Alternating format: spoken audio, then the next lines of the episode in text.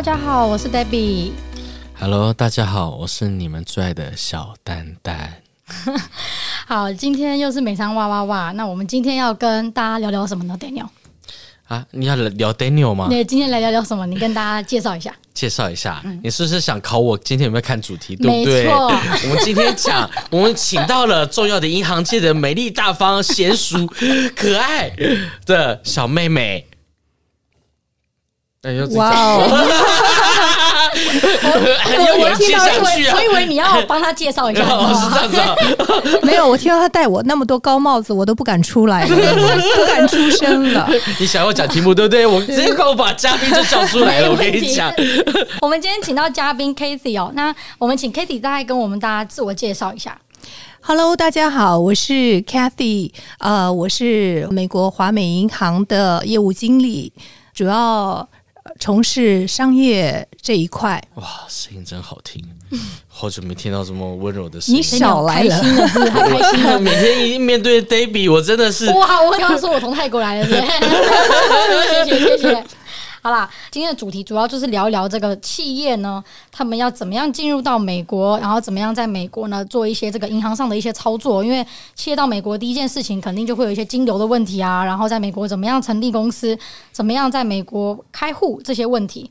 好，那在开始之前呢，我们简单的了解一下，Cathy，请问一下，你在美国金融业待的时间大概多久啦？哇，wow, 大概已经有十七年左右了，应该是基本上零五年来美国，嗯、那一来的话，第二个月就工作了。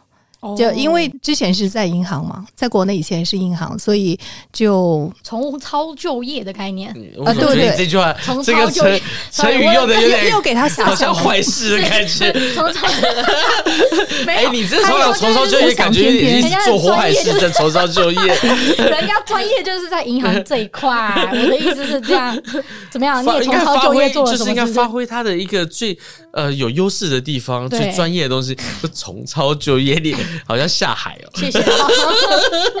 好啦，我可以在这边问一个问题啊，你经历过哪些银行？然后最后为什么选择这个华美？华美。OK，其实刚来美国的时候，对美国的银行也不太了解。那刚开始是进入一家比较呃小的银行，在那边当然是从 bank teller 先做起，然后做好做了以后，然后再做做 new account，new account 做了以后，然后就跳到华美。可是我是跳到华美以后，我是做呃 supervisor 啊之类的，嗯、就是那种还是属于 operation 的。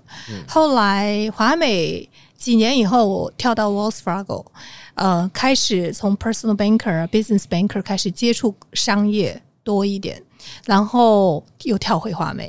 经验可以说是就是华人银行跟呃老美银行都有，对对，经验非常的丰富。对，所以我比较了解就是不同银行的特色啊，然后。呃，客人对不同的银行的呃需求要求，对，没错。诶，那可不可以你分享一下华美银行的特色大概是什么样的特色？呃，我觉得华美银行呢是个性化服务比较集中，嗯，就是 customized service，呃，然后 efficiency 就是做事的效率比较高。嗯，这点我是真的还蛮有感觉，因为。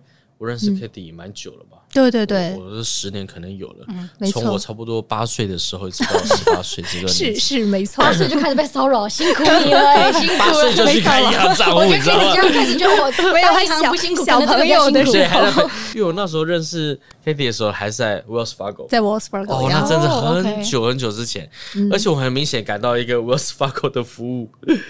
不管说好坏啦，但是就是在那时候的一些 service 跟银行可以提供的东西，一直到 Cathy 到了华美，然后再呃给从个人到商业上提供的东西越来越多，而且我知道你前阵子刚拿了华美的那个 top 四。Sales 是不是啊？Top performance 呀，啊，performance，你看，你看，你看，跟我在一起的人，你看都什么 level？你想一想，你是不是都带带那个天眼？也是也是希望大家偷偷安装啊！今天 Kitty 发生什么事？这 样连这都知道。不过 Daniel 也有支持啊，很多的客人的支持啊，真的要感谢他们，真的。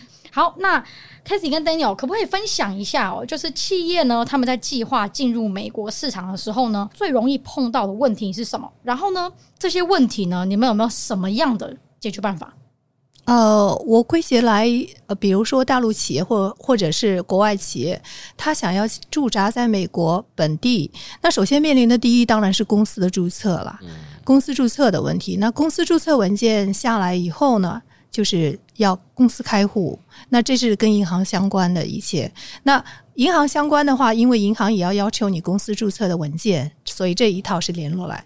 那第三点可能就是启用资金的来源，嗯哼，呃，也是很多人比较困惑的哈。然后最后是账户开通以后，呃，怎么去使用？因为很多的客人有可能他是。人不在美国，但是他是希望账户开了以后，他的正常的交易可以在海外能操作的，这是他们的需求之一吧？我觉得。了解，了解。嗯、其实很多人都说哦，在美国的这些众多的银行，嗯、其实要求非常非常的多，限制也非常非常的多。你怎么看这件事情？嗯、OK，for、okay, 这个的话，我是觉得哈。嗯，很多人会觉得美国本地银行的要求很多，但是我是觉得，其实很多美国银行它给的规定哈，其实不分国界，只是说，嗯，他们有他们的一些规定是。要了解它的规定背后是为什么？嗯呃，比如说很多我们有很多的客人，呃呃，从海外过来的客人，他会发现，哎，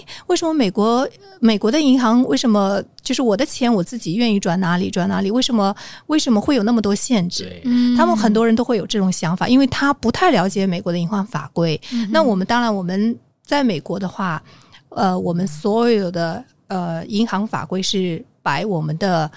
呃，compliance 的去监管的，那原因是因为在美国，他是不喜欢美国的银行是公和私分明的，嗯、公账和私账是分开、独立分开的。嗯、他觉得你公账的所有的支出是用于在公账的使用，公司上面的对，嗯、比如说你一家进出口公司。那你的收款一定是你的 revenue 进来，嗯哼，那你的出账是你的像 vendor 购买货物的货款，嗯、或者你 marketing 费用这些，嗯哼，你不可能会有一些呃，很多客人会发生很多都是付给个人，嗯，那他们会觉得，哎，当当我们问到，哎，为什么会有这么多账款去付给个人的时候呢？他是他们给我们的解释是说，因为他们的 vendor 的公司的 owner。可是，在美国是用个人的账户在在操作的，对对方，对对。可是我们是建议公账还是走公账，了解私账还是走私账，就是公司要分开。比较比较在意的事情，对，没错，这样比较容易被查，对不对？如果说有太多这种私人账户的转钱啊操作，呃。会被问吧，应该是说会被问.但是我觉得我们还好，就是客人如果出现这种交易的话，客人能够提供相应的依据的话，我了解。呃，我们还是会酌情考虑，嗯、但是基于在真实的贸易背景的前提下，那如果说，嗯、呃，客人真的是，比如说我举个刚刚的例子。客人是付一笔货款，嗯哼，但是他是付给了自己的那个供货商的企业主，嗯哼，个人的账户是汇过去了，可能我们可能就要求他提供相应的单据，比如说合同啊、发票啊、提单啊之类的。那提供了这些并不代表就是 OK，但我们会去审核。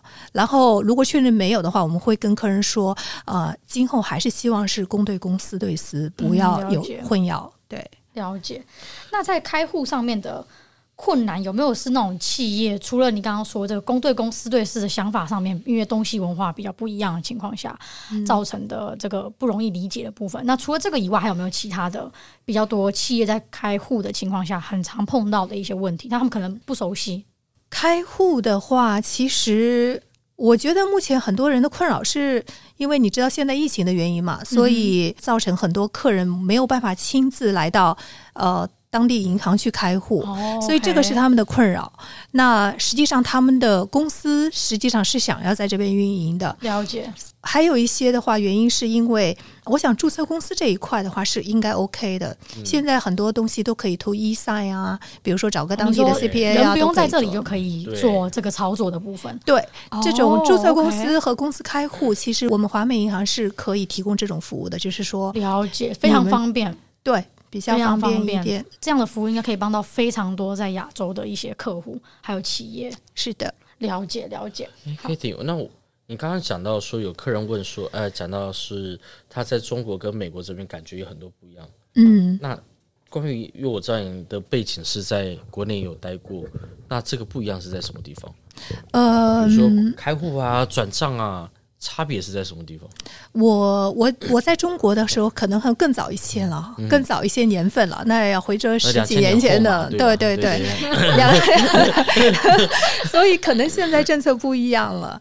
其实我是觉得，嗯，在中国的话，他们其实呃，银行一般不太会。那时候那个年代啊，银行一般不太会关注，就是你的账户，你你如果想要，比如说你要付一个付一笔钱的话，他不会再去去去问你付谁，除非是他们有特殊需需求，他才会去审查你。所以客人对这一方面的话，因为也习惯了，所以可是在美国不一样。比如再举个举一个例子，就是说，呃，比如说我是做一个 trading。trading，比如说 auto parts，嗯，我是做 auto parts 的。嗯，当你这个审批下来，我们开户的时候呢，我们就会根据你这个形式帮你账户设立以后，但发现他的交易里面却跟他讲的那个内容不一样，没错，商品不一样。对，嗯，这个也会有点引起嗯、呃、我们的关注，就是为什么疑虑这样子？嗯，没错，了解，没错。我是建议客人就是说，嗯、呃，海外可能他们的企业就是说，他一家公司。它可以放很多种类，就是我可以做 A，、啊、可以做 B，、okay、可以做 C 类，可以做 D 类，我都可以。我的营业执照可以放我想要做的营业。可是，在美国是一个公司，你只能做一种类别。嗯，对，对，OK。如果你要是做了其他类别，他就会建议你再去开另外一家公司去做。哦，听众这边就要注意了，因为确实这一点呃，跟亚洲那边比较不一样。但是我记国内有 DBA 这种说法吗？好像没有哈。国内好像没有听说 DBA，但是是个人，就是差别不一样。嗯哼，国内就是呃，这边是一家公司只能做一个东西，没错。但是这边可以做 DBA，嗯，你可以不同的名字，但是背后。跟大家说一下区别好了。呃，DBA 其实做法就是你可以公司是 A，但是你可以呃，DBA 中文应该其实就是取其他的名字嘛。那可以 B C D 这样子的方式，嗯、那你可以用 D B A 去开账户，对吧？对，但是跟你讲的，刚刚、嗯、跟你讲 D B A 有点不太一样。呃，D B A 其实是原英文叫 Doing Business As，对、嗯、对，它其实是说我是 A B C 公司哈，我的品牌是 Daniel Lee，Daniel Lee 的品牌，嗯、那。客人可能给你付支票的时候，可能不记得你的公司 A B C 公司，嗯、他就记得个 Daniel Lee，他可能就写一个 Daniel Lee。嗯、那你、啊、你你因为在银行的话，如果说你没有这个 D B A，我是没有办法把 Daniel 存到你 A B C 的。嗯、所以，但是有了 D B A，你注册好了以后，就是说你这个你做这个。但是呢，你同样又是叫另外一个名字，嗯、所以他就给你存进去，对，是名称上的。对对，对没错。哎，那在银行里面，比如说有没有什么样的转账或者汇款或做什么东西容易引起注意？因为我知道，像存现金，这是一个很不能存超过一定的数字，常常存也不行，领现金也不行。然后汇款的话，好像有这些限制，是不是？从国外汇款？呃，其实我们站在银行的角度来说，并不是说存现金不行，而是说你存现金的背景是什么？原因是什么？对，因为我知道华人很多。收现金啊，有些餐厅啊，这样子都是哦，一把一把，对，这就是个问题，对不对？所以，我所以我我在此还是提醒哈，其实银行是看你的贸易真实性，并不是说你不可以存现金，你是可以存现金的。比如说，我是一家餐厅，我的对来的客人都是个人的，那客人付的都是来我这边店里吃的东西都是付现金的，那我每日存现金是正常的，是 make sense 的，对，是 make sense。哎，那我就有一个疑问。那国税局怎么收他钱？你都是现金，我怎么知道你收多少钱？他收到多少钱要他如实报啊？那就他自己自己对，他要他如实报。嗯，OK，对，所以开餐厅不错。对，记得如实报账。对，我一定是如实报的那个。对啊，谢谢。一个月赚一千，但我可以活十年，为什么？好，OK。那我想请教 Cathy 哦，可不可以跟听众说一下，如果企业在美国开户呢，是需要什么样的准备？呃，企业在美国呢，其实根据企业的类型不同，我们今天大概就讲两种比较好。OK，就比较比较 popular 的、比较普遍的两种，嗯、一种是 incorporation 的，那这个叫股份有限公司；嗯、那另外一种叫 LLC。嗯哼，这是叫有限责任公司。嗯哼，呃，他们两者呢，其实在美国的话，大家知道 incorporation 或者有 double tax。对对，然后 ROC 它是直接 pass through 到个人的，嗯、所以但除此以外，我只是想要讲一个 general，因为这两个需要的，的部分，对、嗯、需要的部分。那 incorporation 的话，哈，它我们是主要是 trading company 会用。嗯，但是如果说你是一个 property 的 holding company，比如说我是有一个呃贸易公司，但是我买了一个物业，我物业不想跟我的贸易公司放在一起，嗯、因为怕有 legalize issue，如果我有纠纷的话，法律纠纷的话，他会追索到我的 property，所以他会放单独放一个 LLC 去做。嗯，那这种情况是最常见的两种。嗯、那呃，corporation 的话，我们通常客人提供的话，对 C corp，然后就是 article，就是公司章程，嗯、然后还有一个就是 statement of information，中文应该叫公司负责人申报表，类似就是说谁是 CEO 啊、CFO 啊、嗯、Secretary。嗯、那这里我要提掉一点哈，特别在加州，很多人以为 CEO 是很重要的职位，其实 Secretary 才是重要的，在加州，对，因为 Secretary。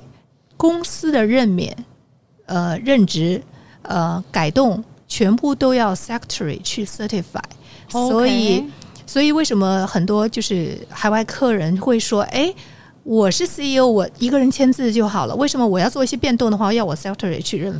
但是在加州的话，secretary 确实是很重要的，任何事情的话，它的变更都需要 secretary 去 certify。OK，了解。而且 secretary 必须要是美国公民，是不是需要？SSN 不需要，不需要，不需要是吧？OK，对，所以海外的人也可以，也可以是 sector，可以，可以。其实你去报的话，但是是不是外国人他只能开 C corp，不能开 S corp？对，对，只能 C corp 嘛。对，S corp 跟 C corp 的区别是，S corp 税务上是有点对对。S 的话是全部扣完以后到个，然后到个人全部扣，就是到个人对。然后 C 的话你要 double tax，没错，double tax 就是就是税务上会有很大的不同。对，我天天要交税，你知道吗？对对对，Daniel 很好，学的很好。对，税务学的非常棒。我花了很多钱去学税务，我在学的好了，我都快哭了。被教训过，被教训过。我每天在研究这个东西，万万岁呀！就是这个了，我跟你讲，税务好公民。对，所以这个部分哦，听众如果听到，还是就是要有一定上的呃了解，才来美国这边做开公司的动作。因为其实美国跟亚洲这边还是有蛮。蛮大一部分的不一样，包括公司的 type，还有刚刚他们说这个 sector 的部分。那下一题呢，我们想问一下，就是说很多人都知道，其实哦，信用证对于企业来说是非常重要一个东西哦。能不能稍微跟大家说明一下，什么是信用证这个东西？呃，信用证的话，其实英文叫 letter of credit。但是呢，呃，国内也有很多人叫保函。嗯、信用证呢，其实有很多种之间的关系。我只讲一个简单的一种，就是也是比较普遍用到的，嗯、叫 Standby LC，呃，中文叫备用信用证，也是非常常用的这一种了。它基本上有很多的 situation 可以用，嗯哼，啊、呃，比如说租用厂房 lease agreement。那这个的话，Daniel 应该你的客人。应该有非常多非常多，非常多在使用这个。我想到这个我就很痛痛。血泪史，这个让 Daniel 去解释。嗯，然后还有一种就是说，我们叫 Custom Duty Bond，比如说就是海关保税。嗯哼，呃，这个是就是因为这两年海关的税提高很多，嗯、所以很多人就是海关需要你把 Duty 的那个 Bond 提高，嗯、所以造成就是。Insurance 公司要求企业提供那个 LC 信用保证去 issue 这个 bond，那我这个银行也可以帮得到。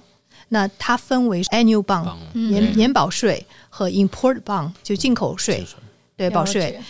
然后还有一种呢，我们叫 advance payment guarantee。这个呢，我觉得贸易公司，特别是进出口公司，也会相对的比较呃用的多一点。嗯哼，比如说 A 公司，它要出口给 B 公司，嗯哼，那 B 公司就要给头款，比如说我付百分之二十的头款，嗯、对。当我付完这个头款的时候，因为我不熟悉你，你是海外的，我也是海外的，嗯、我们不了解你，我怎么相信你能把货到这，然后也把钱汇给我。没错，没错。那你怎么会按时去 manufacturer 里面去做，然后再再转运到我这边来？所以这就需要银行来出具一个保函，做一个 middle person 的概念。Correct。然后比较有信用的银行去做。那我们这个就是 advance payment guarantee。那除此之外，还有一些是质量保函，叫 warranty 这种，比如说。我付完你以后，我要你出个保函，总价的百分之五或百分之十，in case 你这个货到我这边以后，哎，我一个机器到我这边，破损，对，破损或使用不了，良率不够高，对，或者一个月我就坏掉了，嗯、那我需要这个保函来担保你这个、嗯、你这个货物是 OK 的，嗯、所以这个这个也会经常用到。呃，然后还有一个叫 Payment Guarantee，这个我相信很多想驻扎美国的公司他会遇到的，经常用。因为大家知道，海外公司来美国的话，首先信用应该是初建初创企业的话，嗯、信用应该是有有没有那么，嗯、应该是说 brand new 的公司，他没有什么信用。那如果说我在当地我要购买货物，我的 vendor 去拿的话，他们都通常会有一个 payment 的 term。那你这个 term 我要 issue 的话，嗯、那对方就说：“哎，你你是对我来说我不太熟悉你，我所以我要你出具一个，呃，它等于是相当于一个信用的关系。嗯哼，那我们也是可以做这方面，但这几个是 based on the cash secure 基础上一比一的呃比例来做。那这些呃银行在出出具这些信用证的时候，会有收什么样的手续费吗？然后时间大概通常需要多久？” OK，这个的问的很好。I know，expert。